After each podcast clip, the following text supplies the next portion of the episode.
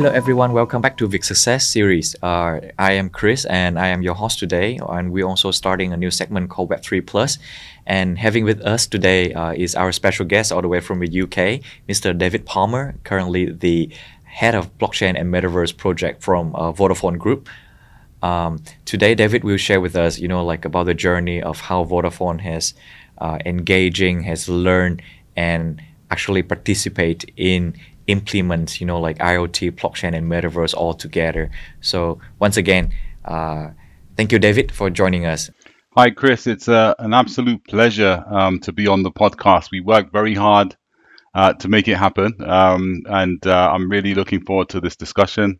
Uh, the the weather in the UK now is not wonderful, um, but the innovation energy is. So hopefully we can we can get some of that energy across today in this podcast and and I think that's that's the entire uh, purpose of the the podcast itself. It's it's for education purpose and also uh, inspire a lot of the local enterprise here in not only in Vietnam but also in Southeast Asia to uh, understand better how you know technology or Web three or blockchain has actually taking step by step in transforming uh, a, few industry out there. And I think Vodafone case would be uh, a, great example for people to understand how did you guys start and you know what's kind of the learning uh, journey so far. Excellent. Um, so, so first of all, I, I, think the, the Web three three journey has been a long one, um, and I think it has to be seen in the context of some significant technologies coming about at the same time. So, on the one hand, you've had um, the move from from on-prem to cloud, uh, which, which, was a very significant uh, uh, move. But then you have AI, uh, you have um, you know robotic process automation, um, you know, and then you know th- th- th- those technologies really changed business. They changed the enterprise and how the enterprise could could operate. You know, move from on-prem to cloud uh, means you can work anywhere, right? The the files are anywhere. It, it completely changed things. Um, I think Web three is really about the external automation boundary. So those technologies are, are more about the internal uh, automation boundary for enterprise, but uh, Web three is about the external automation boundary. How can you uh, transact with companies more easily? How can you interact with them? How can you trust them? How can you have new external facing uh, operating models?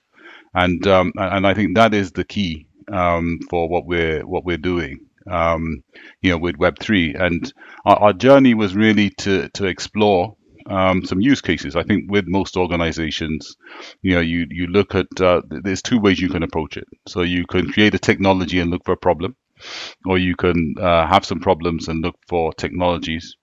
And then I suppose there's a third way, which is uh, looking at opportunities and new business models. And I think all of them uh, came into play. Um, and uh, the combination of that was, first of all, looking at the technology, which was primarily at the time about cryptocurrencies. It was all about cryptocurrencies. It was all about transactions, store of value, medium of exchange, and, and that was it. So, so it was actually quite rare at the time for you know this is four or five years ago for anyone to look at well how could this apply to a tel- telco right? It was all about how it could how blockchain could apply to cross-border transactions right? That was the main thing how, how you could have peer-to-peer transactions. So we looked at how it could apply to telco and there was four um, use cases that we explored. One of them uh, fairly obvious was roaming. So how could blockchain provide automated trust and transaction between roaming operators? And that use case was explored. Um, it was uh, technology proven, and I believe it's live now. And there's announcements, and I, I, the, the, team who did that, a colleague of mine, Manuela, and uh, you know, um, and, and the team in uh, in, in Germany have uh, have taken that live with with other telecommunication providers, and recently won an award. Uh, the other one was supply chain. So you know provenance of blockchain and trust in supply chain was something where, and, and you, when you compare that with smart contracts, where you can see, um, you know, improvements, um, you know, from a business point of view and automation. Uh, that is something that, uh, again, we went live with in terms of trust your supplier. Uh, the other one was contracts. So this is about automating the contracts um, and uh, and digital identity, uh, which is something which is we're, we're understanding is a capability that will permeate to all the other ones, right? It's the center of everything. Uh, so that is progressing. And the one, last but not least, the one I've, I've been in, um, involved in is uh, is IoT, right? And IoT is a unique problem because for IoT you have millions or billions of devices, right? So on our platform you have 160 million uh, connected devices and increasing every week. If you look at the the, the sort of population of IoT devices in operation across the world, it's in the billions. It could be as much as 50 billion now. Uh, we're expecting 100 billion in the next sort of five to 10 years. Um, and it's exploding, right? Connected devices, connected cars, connected drones, connected cabinets, uh, connected sensors, all producing um, this sort of data paradigm in the economy that we've never seen before. And the use case we looked at for blockchain was uh, was threefold. One of them is could blockchain provide trust between these devices?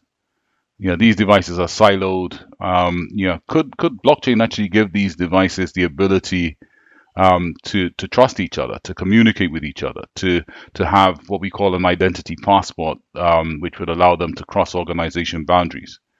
The second thing is could then blockchain and Web3 provide the tools for devices, and we call them autonomous devices or devices in flight, uh, to actually transact with each other. And um, and and and that gave rise to uh, what we call uh, what we named the digital asset broker platform in Vodafone. Um, and the and uh, the digital asset broker, broker platform actually aims to pro- provide this digital identity passport uh, and ecosystem uh, anchored in blockchain. It provides it uses cryptography um, to, to, to provide the ability for devices to sign, have a digital signature and encrypt data. And it also provides um, uh, a wallet and transaction, automated smart contract and transaction technology uh, for devices to be able to transact. And all of this, um, you know, combining Web3 uh, with uh, enterprise technologies, right, and, and, and, and telco technologies. So I think let's. I really like your uh, example at the you know like the with the IoT elements. So when you say you know like more like it's becoming a tool for uh, devices to interact with each other, will that be more like um, how do I say you know like uh, from it's it's happening you know without the the understanding of the telco user uh, so it's more on the you know like the back end of the operating system uh, working behind between devices or it's uh, all, all the user aware of what they're using and you know it's it's a peer-to-peer between their device and another number. Uh, how, how does that uh, difference? Or what would be the right case? Yeah so, so so it's a process. So so at the moment um, the logical starting point is b2b uh, so so we are enabling this capability with other um, companies who, who have devices, and the platform allows these companies or, or, or these entities, uh, users of the platform, to uh, essentially give their devices this uh, device identity passport uh, so they can communicate and transact with other devices. Um, but of course, um, the model always ends up to be B2B to C because essentially, um, essentially uh, you have users. So if it's a car, for example, uh, you know, we can enable the car to have the passport uh, and the transaction capability. Uh, but it's going to be a user who's going to want to use that car uh, to pay for services. So, so either a business user or a consumer user. Um, and of, of, course, in terms of the uh, digital identity component of it, um, you know, the digital identity of a thing or an IoT device is an extension of um, a company or an organization, right? The device can't have an autonomous uh, identity on its own. So then you get into the whole self-sovereign, um, the self-sovereign identity and verifiable credentials and DIDs, and, and, and that is at the heart of what we're doing, right? Uh, so so so, but um, you know, the self-sovereign also relates to business, right? So businesses who own devices, who manufacture devices, uh, should also be able to um, issue credentials on the devices, like certificates or warranties, and they should also um, be able to to to to, to uh, be a part of any data transacted from that device. So that so there's self sovereignty for business, self sovereignty for people, Um, and uh, it, the short answer to your question is it's both, right? So, so, so one side is um, you're operating at the back end as an enabler, uh, but that enablement allows uh, consumers and businesses to um, monetize their or open their IoT devices for business. Right, right, right. Um, it's very interesting, David, because um, I'm curious, right? I'm curious because if we compare the market in Europe and the market uh, in Asia, for example, so I think in Asia or more likely developing country, right?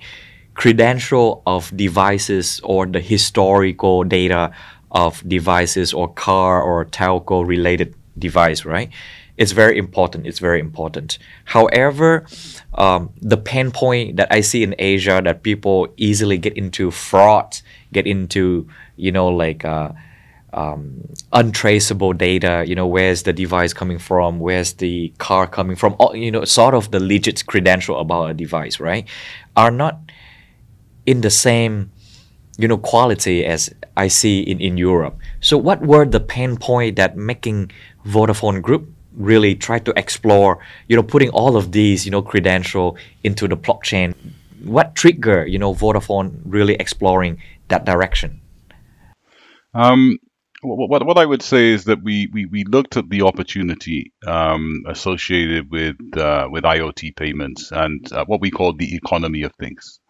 And um, I think up to 2030, um, it, you know, some forecasts are having this up to a one trillion opportunity. I don't believe it's that big, but uh, we, you know, certainly are the indications are that uh, that, that the opportunity is quite sizable.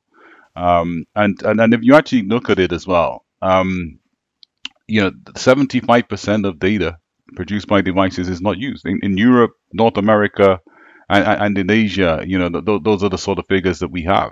So the opportunity for monetizing data uh, from devices by having interoperability, uh, by allowing that data to, to be consumed near real time, uh, is pretty significant. Um, but also the opportunity to power um, some of the new trends we're having, like shared mobility, um, you know, EV charging, uh, autonomous vehicles in the future, um, you know, automated supply chains, are aligned to where businesses are going and the direction they're going. If you look at some of the pain points you have, for example, in supply chain globally, uh, but especially in Europe, um, is you know you can't find drivers, right? You're having problem uh, problems with capacity uh, in the supply chain.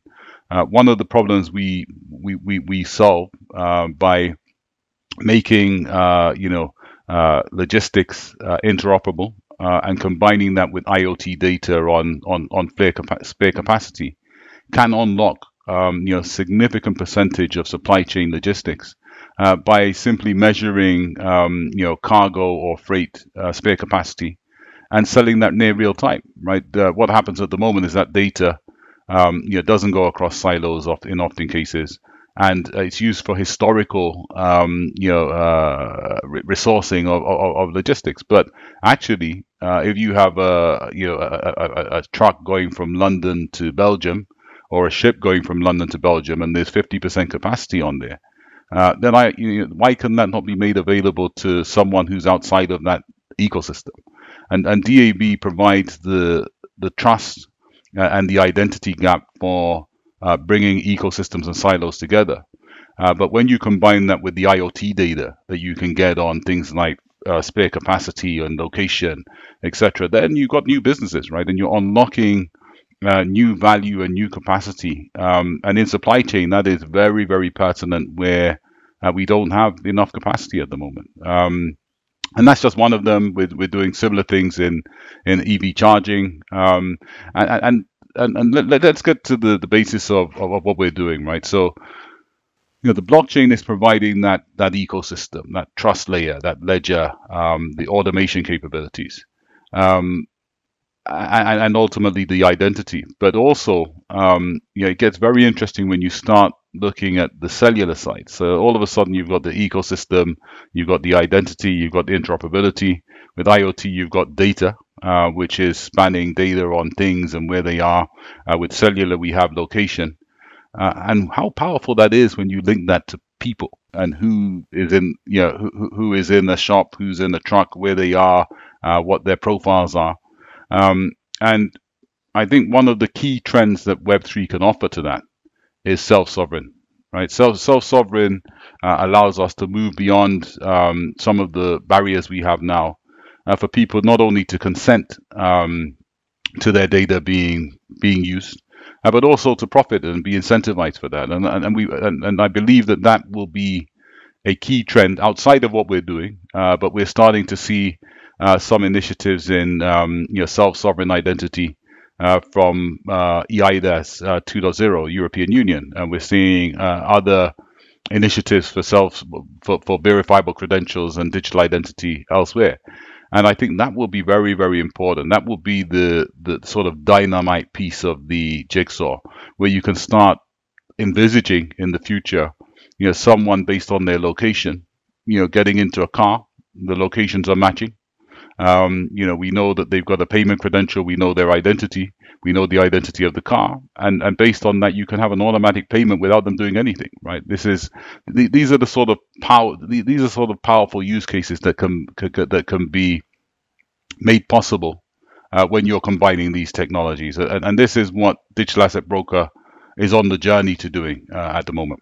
I I really like the example about the IoT, how these devices actually get on the layer of blockchain as well because and my questions i think proving that point too that you know when i look at the example of asia we look at the component of you know like blockchain try to fight fraud and everything but with your answer right it give us another angle of how because we keep talking we keep hearing i mean everywhere right? all the conference that we go uh, david that we keep hearing data is is the new gold right but people hardly understand that to be able to monetize and putting trust on that data layers, right? You you need you need a referees, right? You need a trust layer. And I like in your example that now blockchain become that, you know, like trust layer that helping all the key stakeholders to interact with each other, right? And when they do that, now people can start believing that yes, with the right, you know, like governance, right? You can unlock the new value within the ecosystem. So if I contribute sort of a data into this ecosystem, I should get monetized and I should get commercialized and I should get incentive for everything that I contribute, right? I think that's that's amazing. That's amazing. And it has been a long time that I, I can hear a a practical, I would say a practical example of how IoT taking data into blockchain and data actually facilitate all the payment and the incentive behind, right? And I, I really like that. I really like that. No, thank, thanks, Cris. Um, I, I think. Uh, go ahead. Go ahead. Go ahead. No, I was going to say there's something. No, no, no, there's another component, and I've, I've sort of been in a lot of discussions, this discussions on that, um, on this topic over the past weeks. But, but obviously, some of the killer things that we're doing is creating an interoperable digital identity for devices, right? So you're giving devices a voice. Um, you you're giving the devices, um, you know, the ability to transact and have trans- uh, credentials, uh, which I think is really powerful. But the other thing that we're doing, uh, which I think is equally as uh, as powerful, is you're giving IoT devices a wallet. Right? And wallet now is, you know, the, the, we, we are moving towards a world of wallets. Right? What what wallets? Um, uh, you know, are are going to replace bank accounts. Uh, you know, they, will start to incorporate bank accounts. Um, but but um, you know, we are moving towards this world of wallets. Um, wallets are becoming interoperable. Um, you know, wallets are are, are are are giving rise to a new breed of automated, programmable uh, payments. Uh, and that world of wallets is across people, organizations, and uh, with, with what we're doing, we're extending the wallets to IoT devices. Um, that that world of wallets um, not only provides um, it builds on the interoperability, but it provides this this whole world of payments and automated payments.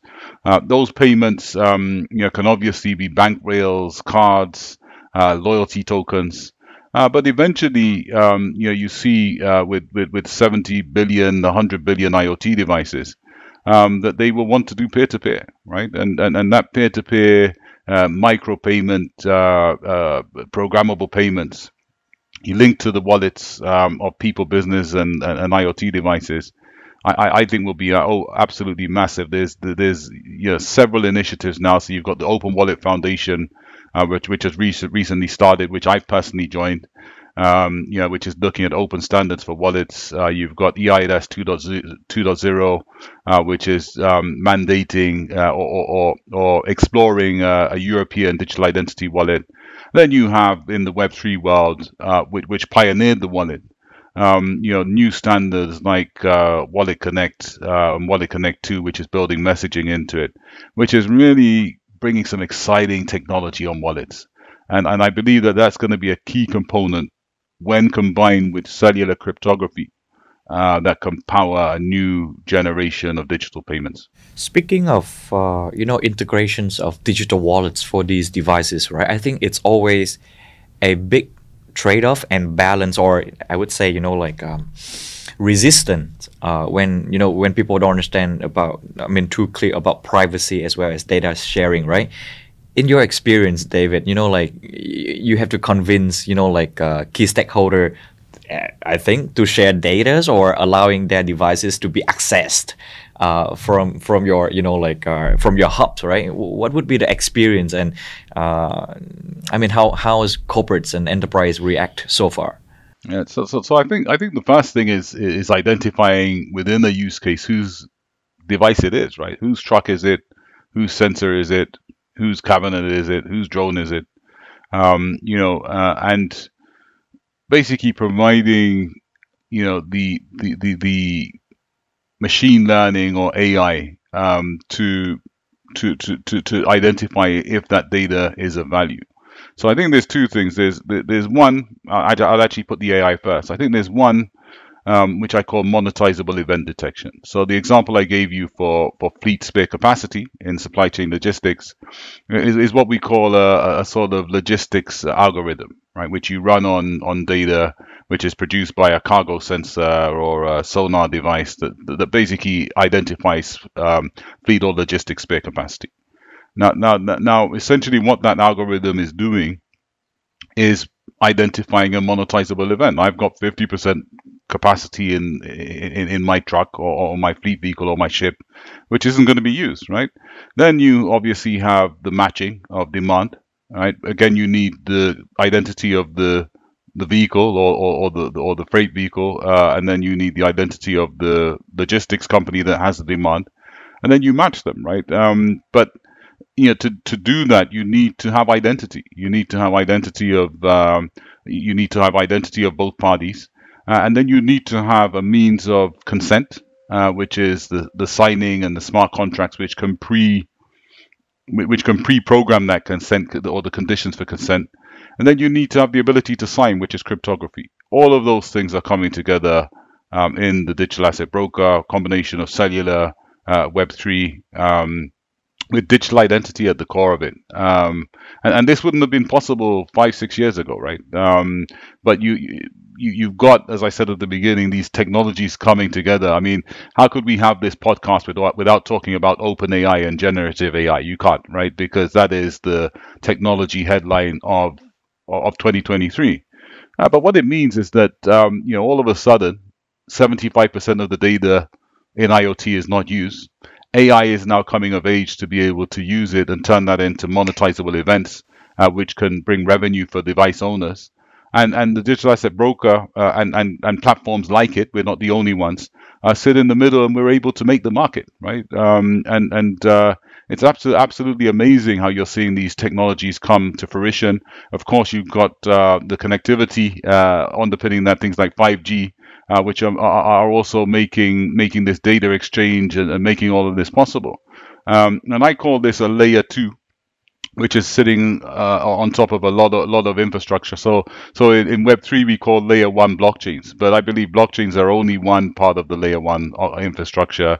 The other one is cloud. Uh, the other one is connective 5G connectivity and, and etc. And that those layer ones have come on right, and uh, that's giving rise to us being able to develop these solutions, platforms, applications, uh, which can I believe will unlock a new generation or era of uh, of business the one thing I would like is for that to be more democratized. So um, you know, hopefully, uh, what will happen uh, or what will come from this, and, and this is where I think Web3 plays a part, uh, is that the opportunities associated with this new business uh, will, will will will extend to new geographic uh, and uh, you know geographic and social socio-economic boundaries, so so that more people can be a part of this new economy of things and this new digital economy. I believe that the metaverse has not had a great year in terms of the headlines. Uh, great, a lot of hype, a lot, a of uh, headlines in 2022 and 2023. You know, um, the metaverse has not had great headlines, but yeah, there's some very positive things for uh, you know for for what I call the metaverse of things. Uh, where you start having connected devices producing data, which is, you know, which can be part of augmented reality or virtual reality, immersive experiences or immersive business. Um, and you know, one one key thing about the metaverse is it does remove geography. It does remove socio-economic boundaries to an extent. As long as you have democracy of uh, of connectivity, uh, then it opens it up. And if you think about it from a positive point of view, the more people we have involved in these new generation of business models, uh, the, the, the, the, more productivity, the more business, the more GDP will grow. And, and, I think we need that. Um, so I'm hoping to have some democracy of opportunity uh, that comes from these new enablers we have. I can agree more because I think you know like uh, for digital economy or digital platform to really you know like uh, fulfill its its potential right it's it's a matter of uh, a platform can attract more and more user to get on it right? And of course you know the metaverse uh, unlock a lot of the the value or the barrier uh, through physical you know borders and everything. Um, speaking of you know like um, potential you know like coming back to the digital broker uh, platform that you are currently built in the eyes of you right? Do you think like the enterprise or the government side uh, which side would appreciate it more uh, you know with all of the you know like the useful uh, impact that you are delivering? Um i mean that, that that's a really good good good good question. Yes. um, I, I think it would generate new business models. Um, so, so, so, so on the one hand, um, you know, we are we, we do see a relevance of, of this to governments and uh, and initiatives in the European Union and other governments around the world who are looking to power new identity standards and are looking to remove cross-border friction and are looking to solve some of their problems and unlock new value in their economies. Um, so I think from a government point of view, interoperability, uh, more business, is a very positive thing for, for, for GDP and, and their economies. I think from the enterprise point of view, what we're seeing is um, a new age of of, of, enterprise. Um, you know, telco. So, for example, our slogan is techco. Sorry, telco to techco uh, meaning that telcos are now uh, moving from becoming connectivity service providers to digital service providers, moving from becoming telecommunication companies to, to, to technology companies. And actually, most organizations are becoming technology companies now. Um, so, so the old barriers of industry um, you know, and and uh, the old boxes are, are, now being removed because technology enables a, a, lot of things. I mean, how many companies are moving to become payment companies now. I mean, we were one of the first uh, in in in in in the, in the APAC region with M-Pesa. Uh, but but that is now spreading to other companies getting involved in payments because you now have APIs in open banking uh, and, and the like around the world, which allows you to to, to embed payments. You have you can have embedded finance. Um, so so the barriers are going down, and I believe that just like uh, embedded finance or open open uh, banking uh, that that that the the enablers from from platforms like the digital asset broker uh, will allow a lot more people to move into IoT and the economy of things and, and, this sort of industry who wouldn't have been able to to move into it before. I, I think that's very positive. Um, so I expect that existing enterprises will take the opportunity. But I'm also expecting, as we've seen, a lot of over the top players and a lot of new entrants will also um, be able to, to take part in it, as well as SMEs um, uh, as well. So, so, so I'm seeing a lot of that. Um, and, and, and also, we, we mustn't forget uh, the sort of producer or creator economies as well, right? Um, because all of a sudden, um, you know, as we go down, and we're not going B2C at the moment, but you could see you know someone who um, you know can put dash cams on their cars. Uh, you know, who can uh, buy a lot of devices and rent them out uh, using the smart contract technology and the identities. Uh, that it will that it will also create a lot of opportunities for people. And if you look at the device ratio, you know, a lot of people are getting devices now, right? Um, and, and this provides the context for them to have an identity and a voice and be a part of this new economy of things ecosystem. Um, but through wallets and identities also to be a part of the the business models. Um, and, and, and, I just see a lot of opportunity. Uh, you know, I, I, said at the beginning that you know, I've seen forecasts of up to a one trillion opportunity by 2030.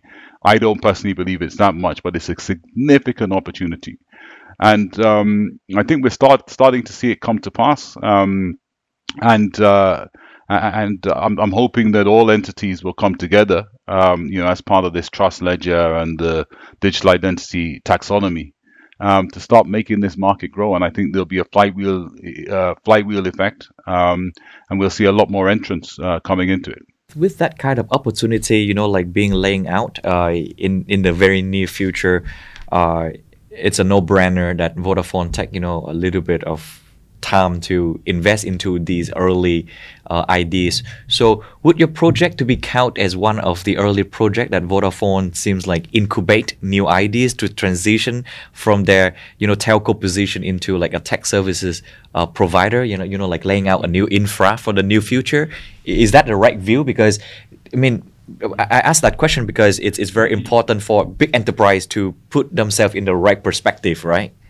Um, so, so, so, yeah. I mean, it's not my question to answer. I believe there's people like the CTO Scott Petty, um, who's spoken, you know, widely on, on on the sort of technology ambitions. I, I mean, I can speak for the digital asset broker that, you know, what was really positive was um, people like, um, you know, my CEO George Bento, um, Johan Wibergh, and, and others in the company. Uh, Johan, Johan was the CTO at the time, and Scott um, just supporting this, right? Just coming with a new idea five years ago when nobody even really knew what blockchain or Web3 was, and, and giving us the license, um, you know, to explore the technology and how it could play a part. Um, if you just uh, and how it could play a part in this. So I think um, you know it was very very positive. Um, and, and and we had the we were able to foster the the the circumstances which could make all of this possible.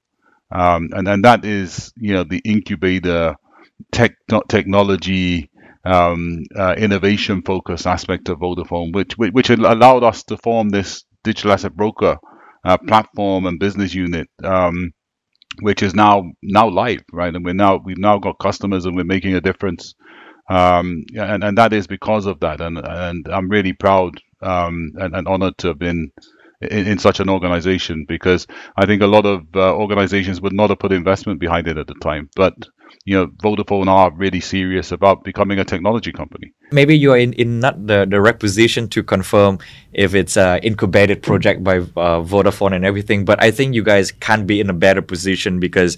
Uh, you know, Vodafone has you know been all over the place in, in, in the world, and you guys are just in the middle of in a lot of the inter intersection of everything.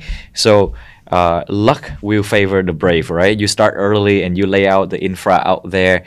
Um, it's just a matter that you hit the right you know like uh, pen point or as early as your journey. Uh, and and I think after that I think people will start following the big boys which is you guys.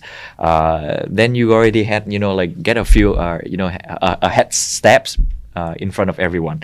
Um, so with that, uh, David, um, what would be your advice, right? Uh, for big enterprise, maybe not as big as Vodafone, right? But uh, to approach these new Web three, you know, like uh, experiments, uh, I would say, what would be your advice? You know, like start small, start lean, anything, anything, because you start this all the way five years back. Yeah, I, I mean, it's interesting because uh, Johan, um, as I said, you know, I, I, praise George Bento, our CEO, because he backed this, um, you know, and, and, and, allowed us to explore it. And he is now the CEO of DAB, um, but was at the time the C, C, CTO of, of IoT. Um, and, and, and that, you know, was invaluable. We wouldn't be where we are. and also Johan uh, Wibergh, our, our immediate past um, CTO of Vodafone uh, Group. And what he said to me at the time, I think, was, was was you know amazing advice. He said, "Look at it as a business, right? Don't focus on the technology, focus on the business, right? You know, um, and uh, and and that's what I did. I I, I stopped. Yeah, and, and this is probably one of the criticisms of Web three is that we focus on technology. You know, we talk about protocols, we talk about transaction, uh, um, you know, processing times, and and uh, compare them. When you know, really, um, you know, the users don't care about that, right? In fact, uh, you can argue that the technology is great when you don't know it's there. you know, when, when you go and do a, a search online, you're not looking at uh, you know the algorithms that are being run or how the data is stored. All you're looking at is okay, can I do a search and do I get quality things back? And I, I believe that uh, uh, you know one of the criticisms I have, and there's you know 99% positive. I love Web three. I love where we're going, but we haven't been good at uh, user experience and customer experience. Um, and we haven't been good at focusing on on business, right? We've, we've been we've been very technology focused, but I think Johan's advice to focus on the business was was very significant for digital asset broker, because immediately, uh, you know, my, my my my sort of approach was to say, okay, you know, what what are the problems that companies have out there? Where's the business opportunity? How can this solve it? You know, what, what is the business case for this? How much money can we earn? You know, how, what what problems can we solve? You know, how can we improve uh, the IoT industry? You know, what what is it they're looking for? Um, and that gave rise to to a very positive um, sort of business case and an ecosystem growth case, um, where you know we were able to articulate as we did in fleet analytics and EV charging you know, business and supply chain business benefits from this. You know, real business benefits and monetization opportunities. So, so that would be my advice to people getting um, into this: is yeah, they you know, be familiar with the technology enablers, and and that is not easy, right? Because Web three. Um, every week changes, right? Every week something happens. Every week there's a new technology, and you've got to be selective about the technologies that are relevant to you, uh, your business ambitions, your industries. Um, and, and ones that can solve real problems. Um, so it's be familiar with, with, with the technologies. More importantly, be familiar with how it can complement existing technologies because Web3 will not replace everything.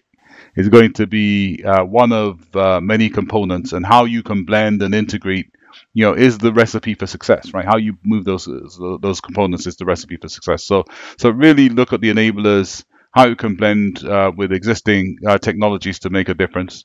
Um, and then the third thing is uh, look at the business, right? Look at the business opportunity. So if it's a new business opportunity, look at that. Um, if it's uh, something that can bring efficiencies and, and uh, more revenues to existing, look at that. But focus on business. And I think when you have those three ingredients, um, you know, it's, it's, it's, it's, certainly for digital asset broker were the right ingredients to, to, to move it forwards. Uh, of course, we're not finished yet. We're on the right trajectory. Um, you know, in terms of investment and in terms of you know starting to grow the ecosystem and partners. Um, but um, you know, we wouldn't have been this far had we not had um, that, that, that sort of approach. Uh, and and also, what I can say as well is that um, uh, you know these are are, are important uh, from a wider perspective because one of the things you've got to be available to do is to fail fast, learn fast, fail, fail fast, learn fast, and to pivot, right? Uh, because everything's changing so quickly. Um, so what what I would say is, you know, have a culture of being able to to to to to, to spin things off really quickly. If it doesn't work and and and and, uh, yeah, and it fails, uh, move on to the next thing because you, it's very rare that you'll get things right first time. Right, the capabilities are there, but you've got to have the flexibility to apply it to a number of opportunities, use cases, and, and be prepared to fail and start again. I think that's very valuable, uh, David. That's uh, sometimes you know like we have came across a lot of you know technology project that they are so excited about you know how great the technology can be and they completely forget about the business model behind and i think for web3 uh, project like you said uh, you know like to be able to convince people to join and and uh, you know follow right they have to be able to prove early you know value and, and, and, and commercial value to anyone that joining. And i like i like what you said that you know web3 should not replace uh, you know a lot of the infra and the technology out there. It's more like an enabler making things easier and stronger. Thank you for that david. So i think with that uh, we uh, probably uh, end our interview and uh, podcast today. And the good thing is david I think you are currently working on exciting stuff that we would love to retouch with you in a few months' time to hear about the new update about uh, the digital asset, uh, you know, broker uh, platform in, in a few months' time. If that all right? No, absolutely. And uh, you know, the, the, digital asset broker platform, you know, has a Web three core. Uh, I'm also, um, you know, pushing uh, sort of metaverse for business. so I'm currently writing a book um, called The Business of the Metaverse. Um, and I, I, believe that the metaverse is a framework uh, which can pull technologies like Internet of Things, economy of things, you know, which the digital asset brokers supporting, uh, but also DeFi, CeFi, uh, data analytics, um, you know, uh, new business models like DAOs. All of these things come together um, with with some of the established technologies and payment me- mechanisms to support this new uh, you know metaverse of business or business of the metaverse.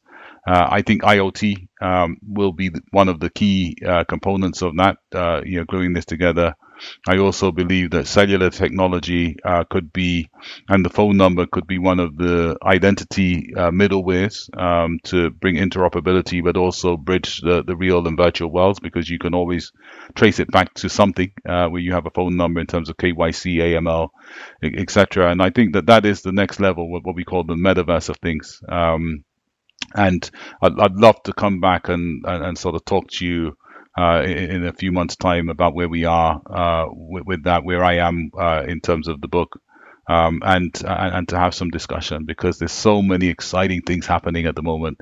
Uh, despite what we're seeing in terms of the markets, the technology innovation is moving forward, and it's really exciting. So hopefully, you know, we've got uh, we, we've got a voice and something to say when we talk again. Absolutely, David. It's, it's very good to have you with the show today. Uh, Vic Success, thank you for your time.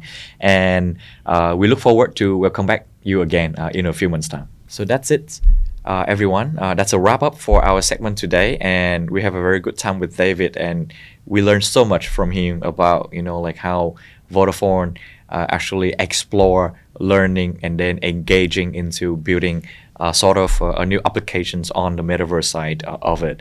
And we have learned so much about David today that he's giving us a, a very crucial advice that you know like for con- a company out there that's starting on web3 journey it's very important for uh, the project to realize the uh, business uh, value as early as possible because it's not all about you know how exciting and how powerful the technology behind but it has to make sense from uh, the business uh, aspect of the project itself. So take the advice um, from David uh, and hope everyone have a good time today. Uh, do follow us on YouTube with uh, the Success channel. Press subscribe and also follow us on other podcast channel as well on Spotify, on Google, and everything. So thank you everyone and hope to see everyone in the next series.